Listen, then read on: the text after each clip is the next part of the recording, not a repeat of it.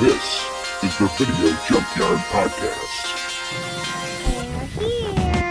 A place that appeals to your deepest and darkest fantasies.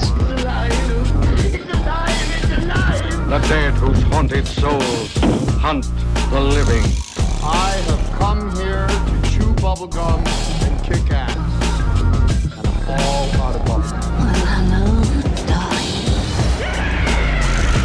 From this nightmare world emerges a fearsome half-man, half-ape with the strength of 20 demons. It's time.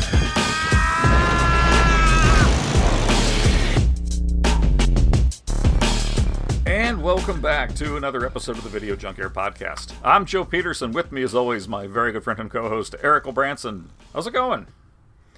It's going good. No complaints really. Uh, yeah, started school and everything's been.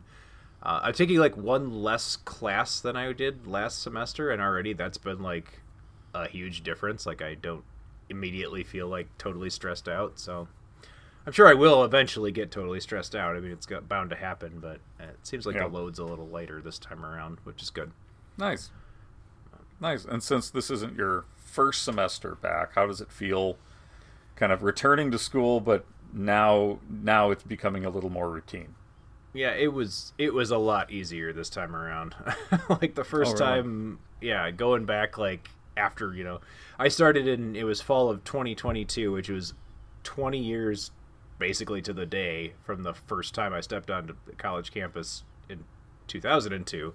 So, um yeah, it was uh weird. I as much as you you like to think like you don't really care what pe- other people think, it's a little weird being the old person, you know. Mm-hmm. Uh, so, but no, I'm finally. I, gonna say I'm over that, but like that's. I'm still always very aware of that, but like yeah, the the nerves are gone pretty much. I'm I'm fine with it.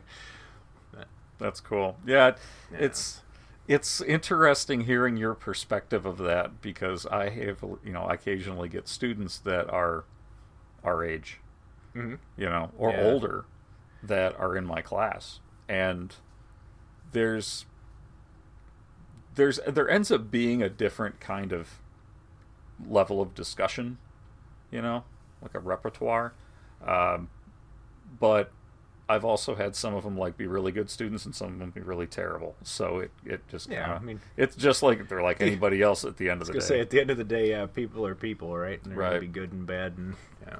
yeah. So it's it's just interesting to hear that perspective. I occasionally get like we call it the non-traditional student who Yeah, you know just to for that that vague phrase um you know we usually have the thing like are they the ones that automatically think that you're their buddy because you know you're closer in They're age and like yeah you get that occasionally like- yeah Yeah.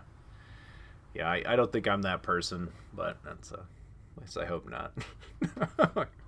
this is it's also interesting hearing about people going back to to classes because I'm on sabbatical this semester so I'm focusing on a research project so I don't actually have to worry about classes for the first time in a very long time and it feels really Yeah. nice that's got to be a nice feeling. Like, yeah you compared it to to a short-term retirement earlier, and I think that's yeah there's there- there's i think the just only in the context where it takes that moment to settle in. Yeah, you know? yeah. like you, you when people first retire like i don't know what to do with myself and when the first you know couple of days on sabbatical you're like i don't know what to do with myself. And they're like okay well you better get your shit together though so. Yeah. Well, I'm sure once you settle into to the the research and like working on the project, you're you're not gonna feel like you're have No. a lot of free time anymore. But no there's going to be some travel coming up and then it's going to be a lot of data analysis and learning some new techniques that i'm not real familiar with so you know it's it's not because there is going to be a report that's due at the end of all this you know you don't get to you don't get to just do the sabbatical every six it's years not, it's not a automatically You- vacation, no matter what it's peop- not. other people say. Yeah. No, it's it's when um, it's when academics can feel slightly less guilty about taking a vacation for that like day and a half, you know, where you keep it real short, but you know you can you can feel good for a little bit. That's that's the whole purpose. But but no, it's going to be nice. It's actually going to be nice to kind of focus back on research for a little bit, um, and I don't know. This is going to be a really lame segue because we're going to be able to, you know, talk about so many other current events with this movie. But um, one of the last times I actually felt like this, okay, I have to focus on research to this level, was around the time that the movie that we're watching came out. so it's rewatching a this was really interesting, just in the way that scheduling and stuff worked out. So um, I've tonight we are. reached yeah, oh, I'm sorry. that point of old. No, I was gonna say for officially reached that point of old where like stuff feels like it's kind of new, and then I look at the year when it was made, and it's like, oh, that's that's not even Yeah. kind of new anymore. This is getting kind of like to be a classic movie at this point, or whatever you would call it. But yeah, yeah, old. Yeah. Yeah, that one did hit me too. Um, but I guess without further ado, tonight we are going to be discussing the 2005 American crime drama film Lord of War. There are over 550 million firearms in worldwide circulation. That's one firearm for every 12 people on the planet. The only question is, how do we arm the other 11? Selling guns is like selling vacuum cleaners. You make calls, pound the pavement. I supply to every army but the Salvation Army. Can you bring me the gun of Rambo? Part one, two, or three. I've only seen part one. By the mid 80s, my weapons were represented in eight of the world's top 10 war zones. Damn, you are good. You get rich by giving the poorest people on the planet the means to continue killing each other. Say what you like about warlords and dictators, they always pay their bills on time. I would tell you to go to hell, but I think you're already there. Money. This is your thing? I'm in transport. That's what I want. She doesn't know how you pay for all this. We don't talk about it. How many car salesmen talk about their work? I'm not saying I didn't have setbacks. There are men going through our garbage cans. Is there anything I should be worried about? No, nothing. The first and most important rule of gun running is never get shot with your own merchandise. Is everything okay? Rough day at the office. We're the Bureau of Alcohol, Tobacco, and Firearms. Let me guess, this isn't about the alcohol or the tobacco. Where there's a will, there's a weapon.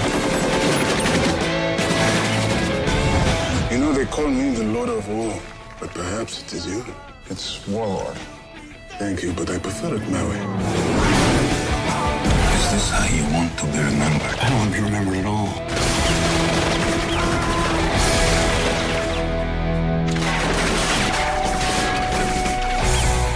This one is written, produced, and directed by Andrew Niccol and is co produced and stars Nicolas Cage. Um, give you a brief synopsis Cage plays a fictional illegal arms dealer inspired by the stories of several real arms, uh, real life arms dealers and smugglers, primarily Viktor Bout. Um, the film was officially endorsed by the human rights group Amnesty International for highlighting the issue of illicit, arm, illicit arms trafficking by the international arms industry. So it's um, relevant because of, you know, in the news you might have been hearing about Viktor Bout recently. Yes. Um, recently freed man. So Yeah, and this was because of the uh, uh, Brittney Griner case. So we had a, Yeah. you know, prisoner exchange for yeah. Yeah, and gosh, this it's it's unfortunate that this movie gets you know brought up again right now in in 2023 because of that, and especially for you know that very reason. you Yeah. know, that that bout was released. Yeah, and it's don't want to get necessarily like political about it, but it's I don't know. I, I have some complex feelings about it. Like I, I, I don't think it's it's a good thing that she's out of that situation. Right, Like it I'm is. happy about that. Like I'm I'm not like some of the people that are just like furiously pissed off about this whole thing. It's like you, at the end of the day, I think we've got to do what we got to do, but it's still a bit kind of frightening that that was Yeah. what we had to do. like I don't know. Yeah, it's it's it has nothing to do, in my opinion, with with Brittney Griner. It's the Yeah. fact that wow, we were we were willing to negotiate this guy Mm-hmm. to go free. Um, I know, yes, I'm passing some judgment already, but yeah, I that that's pretty disturbing. Um, So yeah, this uh, what what's your history with Lord of War? Um, I saw Lord of War. I can't remember if I saw this in movie theaters or not. I want to say not. I think I saw it on video shortly after it came out. Um, and really thought it was pretty good. Like, uh, I thought it was, and and I was already a bit of a, a, a Nick Cage fan. Not not in the way that I am now. I don't think because he hadn't quite gotten that. I, I don't know when it when it was that I realized that Nicolas Cage was something special as an actor that but I wasn't quite there yet. I I, I really liked him in, some roles and then others um, not so much. But uh, I I honestly saw this as like a kind of coming back. I thought I honestly thought this was going to be trajectory to him. Turns out it, it wasn't that way. He kind of like bottomed out after this for a little while. But Mhm. um, yeah, I, I remember liking it quite a bit and thinking it was kind of uh, better than expected based on the way it was promoted. Uh, drama about you know guns, the arms dealer. Like it's um, it really kind of like looks the issue right in the face. And the interesting thing about it is it looks the issue in the face through using an arms dealer as like your narrator and you know your uh, the protagonist of the film. So uh, yeah, interesting approach to it. It was uh, I didn't, and I, I don't want to review it yet now, but I, I do remember liking it quite a bit, and uh, I was happy when you brought it brought it up as something to revisit because I hadn't seen it in a long time. I can't remember I ever even saw it a second time. I think I only saw it the one time I saw it. So Yeah, this is. I remember um, my wife and I went and saw this. Well, I guess it would have been just fiance at the time, but uh, when it came out in theaters, and I liked it enough where I actually got it as a DVD. Um, so I actually had this one on home video. This was one I watched quite a few times during a certain period of time because it was a fascinating topic. Uh, but this was also the new entry in a series of films that kind of came out in the early 2000s to the, you know the late 90s movies like blow or even before that you know goodfellas like this let's give you a tour Yeah. of this kind of seedy you know it's black market it's a or underground thing. biopic, but like not about somebody that you admire. It's kind of like a I Yeah. know you what you call Yeah, that. Yeah, that those are the exact. it's kind of like true I was crime trying to think. you know even if it wasn't. Based on you know even if it wasn't based exactly on one particular case it's the same reason why law and order shows are, are popular because they're modeled after something real. But it's your peak you know peek under the hood of, of this whole other side. So i can see why they're they're popular. It's just it's interesting how they were packaged during this this period of time because this one really reminds me a lot of the johnny depp film blow Yeah, just in the way it- that that's the one paced. because in their contemporary films, like I don't remember what year Blow came out, but it was somewhere in the same like vicinity of time. But Yeah, yeah, so certainly. yeah, and, and I think Goodfellas is a good another good example. Like I think there's some similarities here to that as well. But yeah, and uh, you're right though, I, and I hadn't really pieced that together, but this is before Nicolas Cage got weird. yeah, I, guess for lack of a better term. I think know? perhaps we just didn't realize it yet, but like, yeah, it's, um, yeah, because he was he was primarily known as like a, a dramatic actor. You know, he came up kind of some quirky cult films early, like real early in his career, but then you know, um, leaving Las Vegas, he won the he wins the Oscar, and mostly he's in dramatic stuff um, throughout the '90s and into the early 2000s, and. Mhm. I felt like this was a return to form for him because I think he was kind of slumming it a little bit. And yeah, I don't know. I don't know his biography well enough to say what's going on in his personal life at this time, but it didn't seem to like bow it didn't seem to bounce him back into the mainstream as much as I thought it might based on I think this is a pretty solid performance from him. So Mhm. Yeah, um, kind of an odd choice too for the uh, writer and director for Andrew Niccol, you know, who had done things like Gattaca and Simone. Uh, you know, usually does more kind of science fiction. Mhm. Um, Yeah. This is kind of an odd departure for for his kind of uh, you know his previous previous works. Yeah, I, I'm guessing it's because of. And it, I think you kind of have to think about when, what's going on in the world when this, you know, came around as well. Mhm. We're 2005, so we're four years post 9/11, in the middle of the wars in the Middle East, uh, active U.S. military conflict in Afghanistan. Uh, the war in Iraq is, you know, two years in at this point.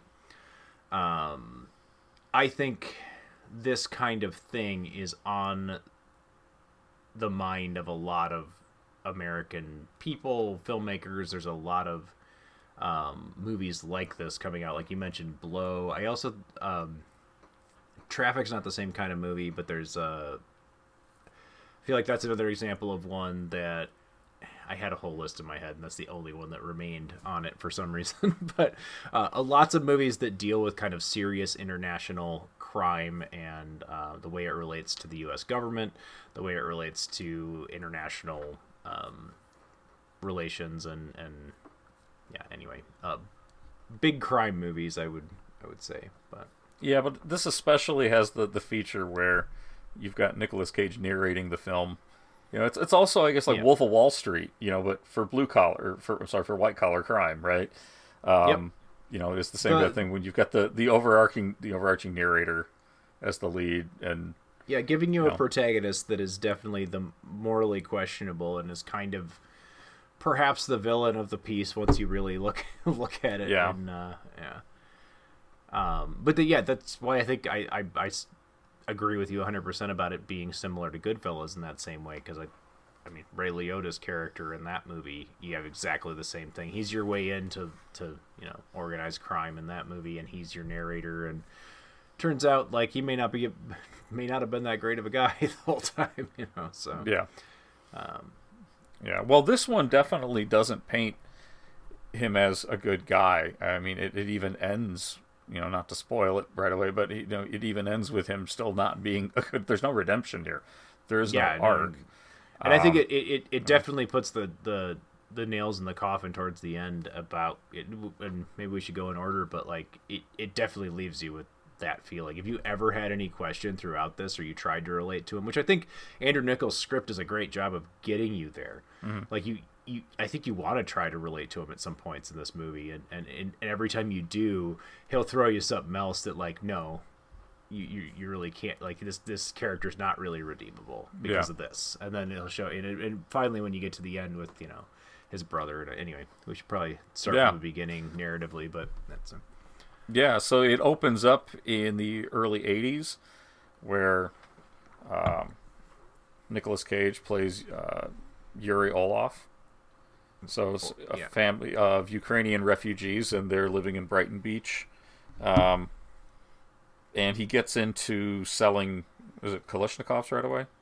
yeah i think it's ak's yep right away Or Uzis. I think he's Uzis is what it was. Yeah, he oh sells. an you're right because he's he's got and that's the his first like book. like that's the that's right. He's reading the instruction book in the hotel. He's like doing the CD. Okay, I'm, I'm here to do a, a gun deal, and he's in the hotel. The guys walk in, and he's trying to do a big sale of it, and they're just like, take the money, and they leave with the gun. It's like there's no discussion. Um, but yeah, it, so they focus. You know, it's like a big deal for that. Is like your first gun sale. Uh, Yeah. And I think the early part of this movie kind of phrases or sets itself up to be, uh, or I don't. I'm not sure the script ever wants you to believe that it's about like a self-made man or it's a kind of capitalist story or um, of you know a, a, Ukrainian son of Ukrainian refugees finding himself and like kind of making a fortune kind of thing. But it, it gives you the pieces to kind of set set up that way.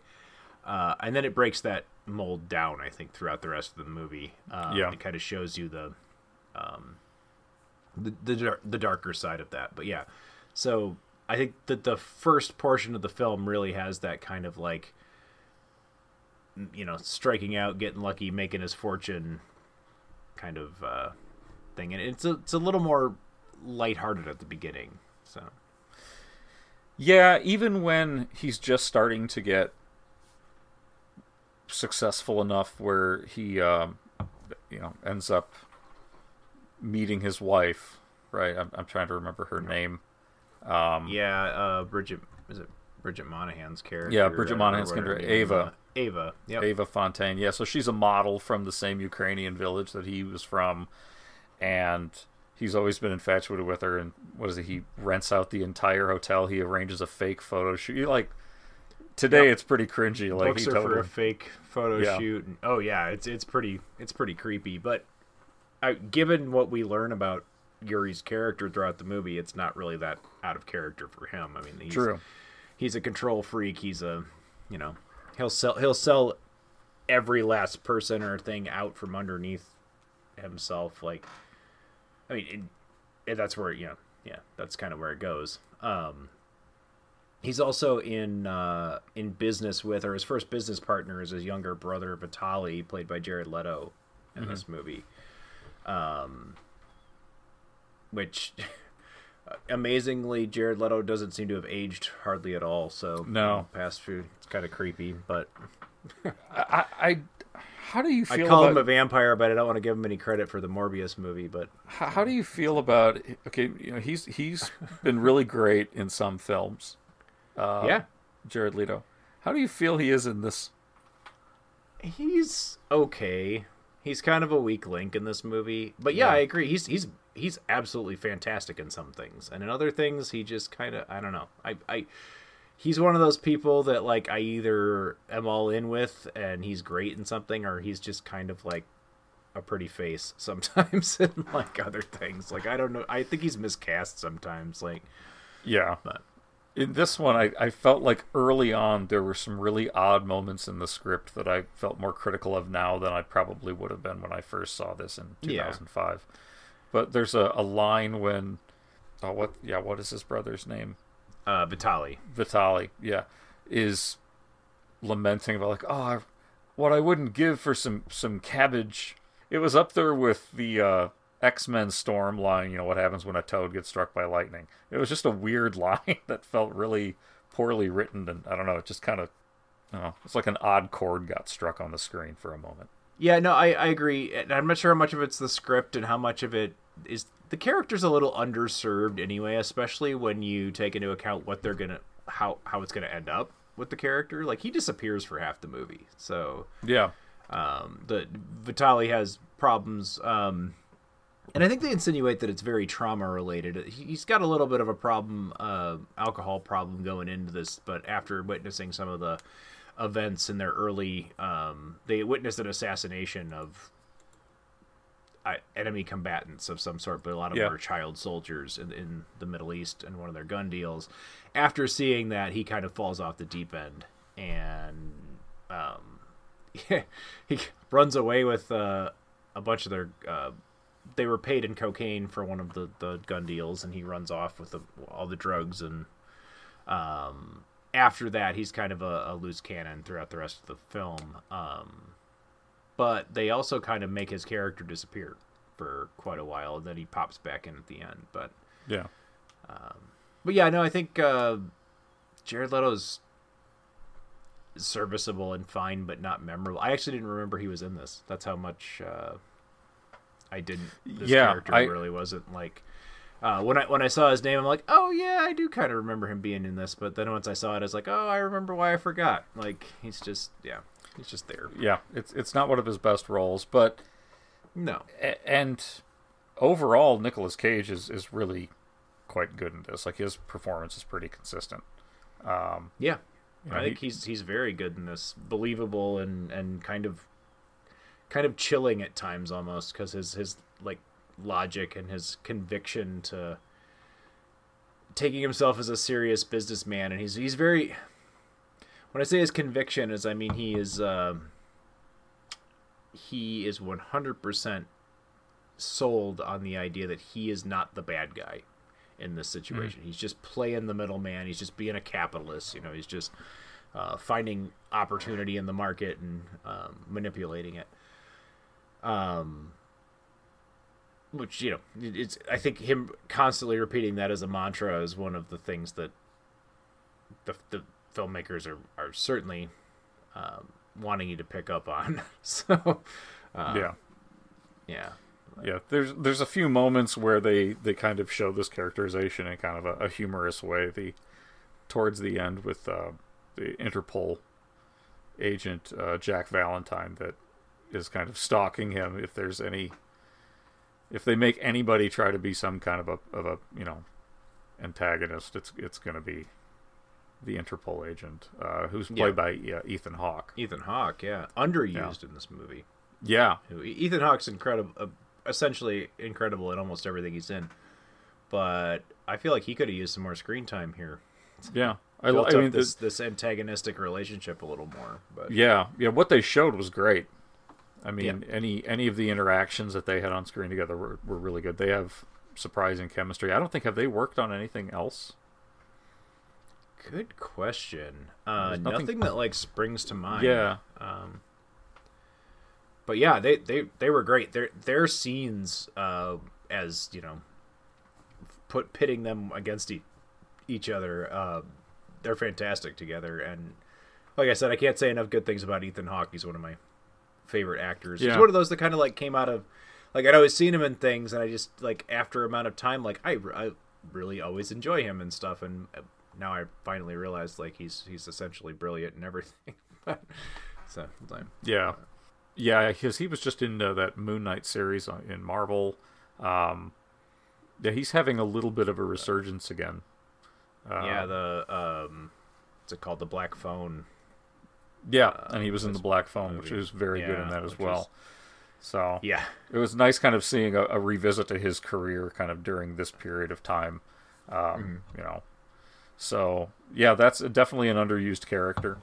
Um, I was trying to think. Oh, there's also the uh, his rival gun dealer or arms dealer, um, played yeah, played Ian by Holm. Ian Holm. Yeah. Um, um, is it Simon? Is this is Simon? Si- Simeon. Is it Simeon Weiss? Simeon or yeah. Yeah. Apparently, based, yeah, also based on a real life arms dealer. Yeah, another one who was the Merchant of Death. Uh, Yeah. yeah. So I can't. I don't know if he really name. met. yeah, I don't know if he really met his end the way that the the character does in the movie, at the hand of an African warlord. But um, yeah. So Yeah, not. I don't think so. Um, no, and I just I just looked it up. No, he was not. Um, but that's also uh, another underused character. Uh, they could have used a few more scenes that could have kind of built up that tense relationship a little bit more. I thought. Um, Yeah, I feel like if I'm good, you know, and I well, I suppose I should say this to the end, but like one of my major criticisms of this movie is that it seems a little bit like it seems a little all over the place at times. It's jumping from one thing to the next, and and they have these really strong pieces that they could have developed more, and that is the the the Jack Valentine, um, Yuri Orlov, like you know, uh, cat and mouse kind of detective story. Uh, and then yeah, his his competition with with the Simeon Weiss character I think could have been built up a little more. They have him in that early scene where he snubs him at that at this the first major Mhm. like arms thing they go to or Yeah. um, I want to call it a convention, but like The uh, expo. legal arms expo, yeah. Um, and then he just kind of like pops up every now and then, and then the scene where he dies is a very like pivotal moment for Yuri's character, but I'm not sure they've done the cert. I'm not sure they they've developed their relationship enough to really, even if it was an antagonistic relationship where they were supposed to really hate one another. I'm not sure they've done it justice to the point where you feel the rage or whatever Yuri's feeling in that scene. So Yeah, yeah. And while these are based on real people, who knows what their relationships, if they were really like Yeah, that or not. Um, so I mean, it's it's a fictionalized version. They're based on real people. Right. The the narrative here is fictionalized. Certainly, it's based on things similar to real events. I I would assume. Um, Yeah. Especially the situation in Liberia, where where I feel I feel like there's a, a point in the middle of this where Yuri Orlov's character starts to get in over his head without realizing it. He thinks he's very much in control of situations, um, and he's pretty good at controlling situations. That uh, but things start to spin out of control when he starts to get involved with um, it, well, the Liberian situation, but the African warlords. When he starts to play Yeah. Africa as a yeah, and Yeah, um, um, the character Eamonn Walker Andre- plays Andre. Yeah, Andre Baptiste. Baptiste. Whew. Yeah. Uh, And yeah, based it's one of actually the- very accurately on Charles Taylor, who was the president of Liberia. Yeah, and is kind of a terrifying character in in a way. Like, um, yeah, I, I, I he I feel like they do a good job of making him uh not a stereotype in any way. Like and I know he's based on a real person. That real person really was American educated and um, you know, saw himself as some kind of a savior of I don't know, whatever. But anyway, ended up basically killing half of the population of his country and um, yeah. Yeah, horrible war crimes. Yeah. Um, and his son, uh, you know, in, in this one, who's you know uh, Samuel Rotibi, who plays Andre Baptiste Jr., is also based on Charles Taylor's son Chucky. So it, it's it's it's definitely a mirror, um, you know, to to the real people and their behaviors, and it was these were either based on anecdotes or actual behaviors uh, of these two people and, and what they were doing to the, the people of Liberia at the time, uh, which Yeah. is kind of scary because it's also used somewhat as the dark comic relief. in a way, but I think they do such a good job of, of portraying that. It, it, and I don't know enough about the actual situation to, to say it was really like this, but portraying this kind of like chaos um, that anything Yeah. could happen at any point. And in, in the case of, of the, the character that we're following, so Yuri Orlov comes into this situation. I think this is where you start to really feel, and it's very effective, that he no longer has control of this Mhm. situation. Like there, there's danger here. Like, um, and yeah, I don't know. I think it's very effective. That's some of my favorite stuff in the movie, and, and it's it's it's just frankly kind of scary and Oh yeah, I mean, especially when you've got, and and how how quick he is to respond um, to to learning that. You know, he's still kind of being slick when uh, Baptiste shoots one of his guards right in the head in front of him with the gun that he's looking at, and um, you know, Yuri jumps back and screams, but then quickly recovers. Like, oh well, now you have to buy the gun because it's been used. You know, this was just the Yeah. model you're supposed to look at. You weren't supposed to, you know, actual fire it, and so diverts that tension. Um, that's a great scene. yeah, yeah, because he yeah. literally screams no, like yeah, no or something like that, and then uh, and he's like, now you're gonna have to buy that gun. Yeah.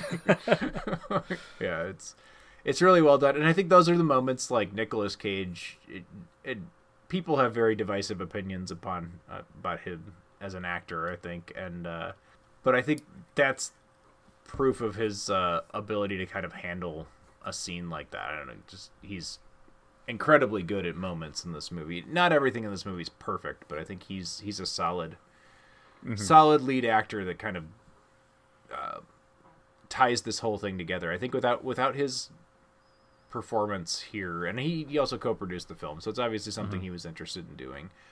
Um, apparently the the DVD originally, and I don't know if this is on your copy of it. I didn't look on the library one I have, but supposedly there's a PSA that Nicolas Cage did about gun safety. yeah, something. I I watched there, it. but- Yeah, I actually watched this one on HBO this time. So, but yeah, I'm pretty sure my DVD copy does have um, Yeah. that PSA. I, I remember it vaguely. Um, Yeah. Would it be a good one to, to throw up on on on the the Facebook page and the Instagram page? yeah, I'm Um, sure it's the on. YouTube, but yeah, yeah. Oh yeah, Um, um, but yeah, and, and yeah, it was something I think that this movie does a pretty good job of not glorifying what this kind of lifestyle is like. It shows that yeah, it can be tempting to the certain type of mind, but and the certain kind of personality, but they also show that that's not a very good personality. Yeah. So it it, it definitely Well- doesn't truly glorify. And, and like any movie that's about something that kind of like somebody who thinks they have control of something but then spirals out of control, uh, snowballs. Um, I, I think it's it's a cautionary tale about you know uh, about. I think it'd be too simplistic to say it's a cautionary tale about like it, no holds barred capitalism, but I think that's kind of what it's saying. Is like you you can't. Um, you can never play the middle on something like this like uh, Simeon Weiss and this Ian Holmes character, the initial like disagreement that they have about things is, is Yuri Orlov in, insists that he is neutral. Like he's he's just Mhm. making money. He's being a good capitalist. He's he's found he's found the market and he's exploiting that. And Ian Holmes' uh, character is always telling you like, no, you have to take sides. Like you you have to pick the winners. And I think that's kind of the central. They don't always do it. They don't always do it justice, but that's kind of the central discussion this movie's having is about. Mhm. You know, how, how do we see like is is it okay to play the middle on something like that? Is can you ever be can your hands ever be clean in a situation where you are selling the instruments of death to people, where you're just a businessman or whatever? But you know, um, sorry, I'm not articulating that well, but hopefully that makes sense. like, but, uh, Well, I think it also shows that if you really do maintain a neutrality on on things like this, you kind of end up being a little sociopathic. yeah, yeah, you know, because even even the way he the way he is with his family and this like they they there's no like instinct like paternal instinct I guess for lack of a better phrase. Um there's there's nothing like that. You really don't It's- get any vibe in this film that he really gives a damn about his family at all. It's all just Yeah. making money and his staying on the go. it's it's all a challenge. I don't even know if it's about about the money, except as a way to measure his success. Like Mhm. it's a you know he wants to push it that much further. He wants to be, you know, the guy that's the the main supplier, the top person. Um, and yeah, his family is never anything more than another trophy to him. I don't think, but mm-hmm. Yeah. So, well, and- when kind of ends up getting arrested and and Ethan Hawke's Mhm. character is is grilling him like, "No, we have evidence on you," and he still gets out of it. Um, you know, that's I feel like the the Interpol kind of UN groups in this are are shown pretty accurately as good ideas, but unfortunately they don't have a lot of teeth because they really are stuck to to all of you know these restrictions and limitations on you know, what they actually can do. So it it's a frustrating thing. You like Ethan Hawke's character, for example, but you also get that there's really nothing he can do because of the the bureaucracies of it. Not that I'm know exactly what they should do, but I right you know things aren't always handled the best. Yeah. So so it Well, shows the, it up- shows the holes in that system too. Yeah, and I, I think, as we mentioned, kind of Yuri's character keep keeps spiraling because he keeps getting himself deeper and deeper into not only dangerous situations, but it, situations where he's um, kind of uh, in, in, indebted to people, especially you know the African warlord Andre Baptiste, and uh, he um, decides to talk his younger brother back into the business uh, because he is coming out of his like very temporary retirement because he's being watched by Valentine and Yeah. um, tells his wife he's gonna you know go legit and it looks like he kind of gives it a shot for a little while um, but then ends up you know landing a major major deal that uh, they're gonna pay him you know the, the president of Liberia is gonna pay him double. I don't I don't even remember what the terms were, but he's going to make this big score on this giant deal, so he gets back in. Brings Vitali along with him, and Vitali. The long story short, uh, yeah, we we usually don't throw out spoiler warnings, but if you haven't seen this one, I, definitely Yeah. watch it before. Yeah, um, but yeah, Vitali ends up. Uh, well, I, attempting to to change the terms of the deal based on the fact that they're going to they're literally buying weapons so that they can wipe out a camp of you know um, refugees or they're definitely not enemy combatants but like yeah anyway it's Mhm. um, when he when Vitali figures out what's going on he decides that uh, he's going to act against shut the deal down. When uh, that doesn't go well he decides he's going to blow up the truck of weapons with a grenade. Does so and uh, is is promptly assassinated by the uh, yeah yeah guards or something Mhm. uh, and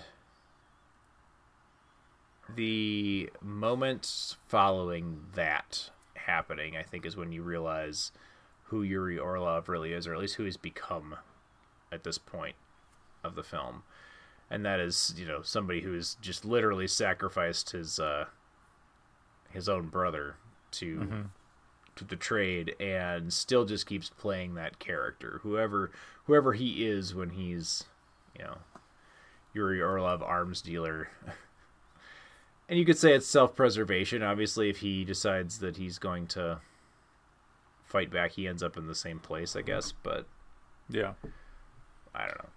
Yeah, I, it- I, I, I think that's like the icing on the cake when you see it, the way he deals with his family at the end, and the way he deals with his, well, he, his I guess his brother is his family as well. But yeah, that there's nothing left. He's he's Yeah, Man. when when the whole thing goes down uh, with Jared Leto's character and he, everything gets blown up, uh, Baptiste Jr. gets killed as well, Mhm. and you kind of see that both of them don't really care the fact that they've just lost these loved ones together. It shows like a, a, an equal heartlessness. Um, so one thing I do really like about uh, kind of how this film wraps up too is that it, it makes it very clear that, that at no point are they trying to glorify this way of life right.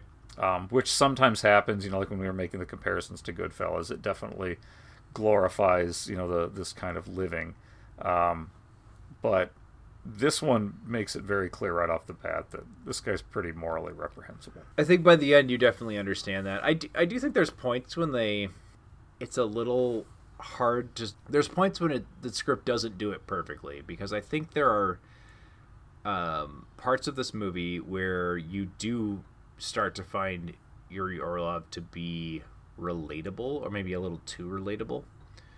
Um, they get there by the end. They they, they kick it in by the end, and, and he's just reprehensible. I mean, to the point like Mhm. even after everything that has happened to him, he's lost his brother, his his parents, his family. Um, he still sits in that interrogation room and just kind of smugly brags his way through Yeah. the interrogation and and honestly does not seem like I he I mean he mentions like oh I've lost my family and all this stuff like um but yeah he's just he's just kind of playing playing the part whatever it is that he does you know to uh, and and I don't I don't think by the end of the movie that this is somebody who's first of all going to stop what they're doing. Second of all has learned a lesson from their loss. No, there's really no arc. whatsoever so yeah um Yeah. he's he's just back back into it and um so yeah I, I think by the end they, they they do that well but I do think that one of the one of the things that they could have done a little bit better about is is not making him I don't know. There's some there's some great dialogue and there's some great uh, narration where he is uh, some good lines and stuff like that. But they do, I think, make him a little bit too relatable at points. Yeah, and I think that's uh, maybe just to kind of demonstrate an attempt to try to live some form of a legitimate lifestyle, but in most cases it's just kind of a cover or it's about just, you know, obtaining. Like I want her, but there there doesn't seem to be a lot of, you know, connection there. So, like I said like before, like a bit sociopathic. Um, Yeah. And I was also this was a thing I, I looked up before, but um he what I don't think that the guy that he's loosely based on or somewhat based on Viktor Bout who was just released I don't think he was and I could be wrong on this he I don't think he was imprisoned when this was made I do know he was. I I think mean, he- obviously he was in prison because we let him out, but I I feel like it was no, he was still he was still out out and about. He was arrested in 2008. yeah So so that's kind of disturbing yeah, That- so they definitely when- stayed when after him. Like if the, you know if any of this is actually biographical, but Yeah. Wow. Yeah. That's kind of crazy though.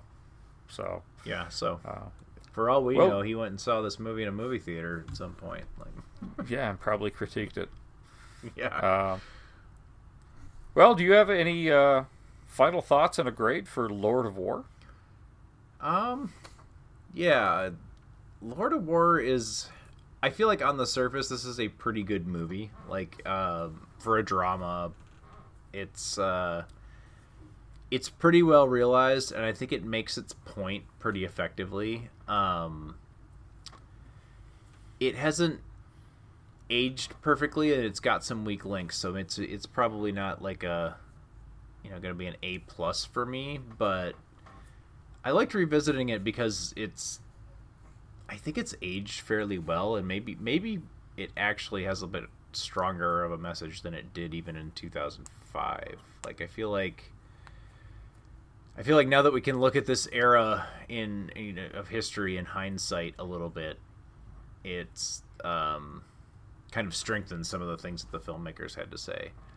It's well acted for the most part. I think it's uh, Nicolas Cage gives a heck of a performance in this movie, and it, like I said, it should this should have been this should have been Cage resurgence. You know, not Cage, Nicolas Cage has certainly had a resurgence uh, in in the last five years or so, um, but this probably should have been his uh, his path back into the A list, but um, did not seem to go that way. But it's um yeah i don't know if i have any like final thoughts necessarily the they do in my opinion they don't do a perfect job of always being consistent with this character arc or as you said the kind of lack of an arc but um they at times i think try to make him seem kind of cool. like Mm-hmm. I don't know, and maybe that's part of the illusion that they they build in the first half of the film, then just to break it down because I think they do effectively break it down by the end of it. You see what an empty kind of, um, what an empty like kind of shell his philosophy and his way of life has kind of left him as a person. But yeah, I don't know. It, it's not a perfect movie, but I think if I have to give it a grade, it's probably going to land in the B range because I, I, think it's I think it's a good watch. I think it's got a good lot of good things going on, uh, a lot of good performance, and um, yeah, I don't know. That was a pretty scattershot review, but I think I said most of what I had to say about it while we were talking. But Yeah. No, I, I, I think just to kind of sum up my, my views on it, it's I was really impressed with it when it first came out, and then I watched it a few times, or more than a few times, and then didn't see it again until a few days ago. Um, and so, yeah, from when it first came out, maybe a year after, so 2006 or 7, and then really not watching it again until 2023, it's still a problem. Like the, the issues that this movie is pointing out, this could have been made today because it's still a, a, a huge issue. Um, and I found that it was it's good, but it's not as good as I remember it from like a technical perspective. Uh, Yeah. The dialogue's a little clunkier.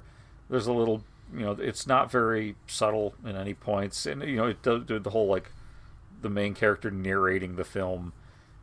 We'd already seen things like you know Blow and Goodfellas and a number of other films uh, that kind of do that. So it it was like I said, it's another entry into this little subgenre of crime, true crime films, and I don't know. It, it, if to me, I feel like I could just see the seams a little bit too much. Like at this point, this subgenre had become formulaic, and so it kind of checks all the boxes as you go through it. Um, but it's done well. So kind of like how there's a whole bunch of different kind of slasher films that emulate each other and yeah Mhm. they're all equally good this is kind of for that subgenre of true crime stuff um, so it's not perfect but it's it's pretty good overall and so i'm gonna go with a b as well um, worth seeing once yeah, but yeah, if you haven't seen Lord of War, I definitely well now we spoiled it for you, but if you haven't seen Yeah. Lord of War, I think it's definitely worth watching. Uh, it's it's one of the better Nick Cage lead roles. I think like he's Yeah. he's he's very good in this movie, and it's uh it's a very it's an engrossing character. I mean, I think you you you do you go on a ride with it, and I think Yeah. I eventually end up in the right place with uh, how you feel about Yuri. But, Right. But uh, we would also love to know what any of our listeners think of Lord of War. Uh, have you seen this one before? Is this um, how did it rate when you first saw it compared to now if you're revisiting it? And we would love to hear any of those questions, comments, criticisms, or witticisms directed to the Video Junkyard Podcast at gmail.com. You can also find us on Twitter at Video Junk Pod and on the Video Junkyard Podcast Facebook and Instagram feeds. Uh, if you write it, we'll read it, and we look forward to hearing from you. And if you want to help us make more of these podcasts, we do have a Patreon page. If you'd like to become part of the Patreon family uh, for a small donation, Got any money? um, you can help us pick the movies that we talk about on the show. And uh, a couple times a year, or a few times a year, we uh, definitely we, we get some exclusive content. Um, it's a very small donation, but it does help us to keep the show going and pay for the hosting costs and etc. Um, whether you are a member of the family, well, by the way, I should thank the members of our uh, Video Junkyard podcast family, uh, Scott Stewart and Tony Rodriguez. Thank you guys for hanging in there with us. Um, if you want to be able to, you know, get in there and vote for uh, what gets on the show, you can join up uh, patreon.com slash video junkyard podcast.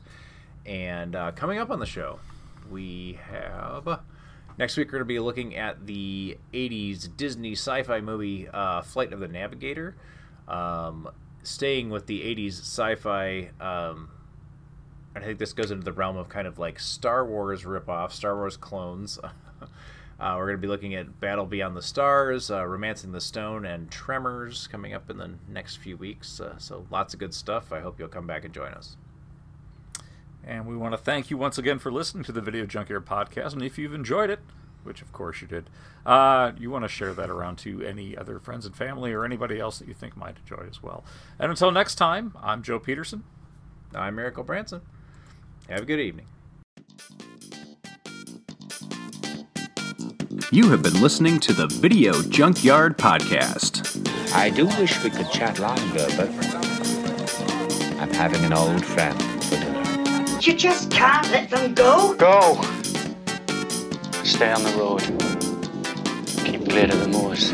We want to take this opportunity to thank you for listening to the Video Junkyard Podcast and remind you to find us on social media on Facebook at facebook.com slash video junkyard podcast, on Twitter at video junk pod, and on Instagram as Video Junkyard Podcast, all one word.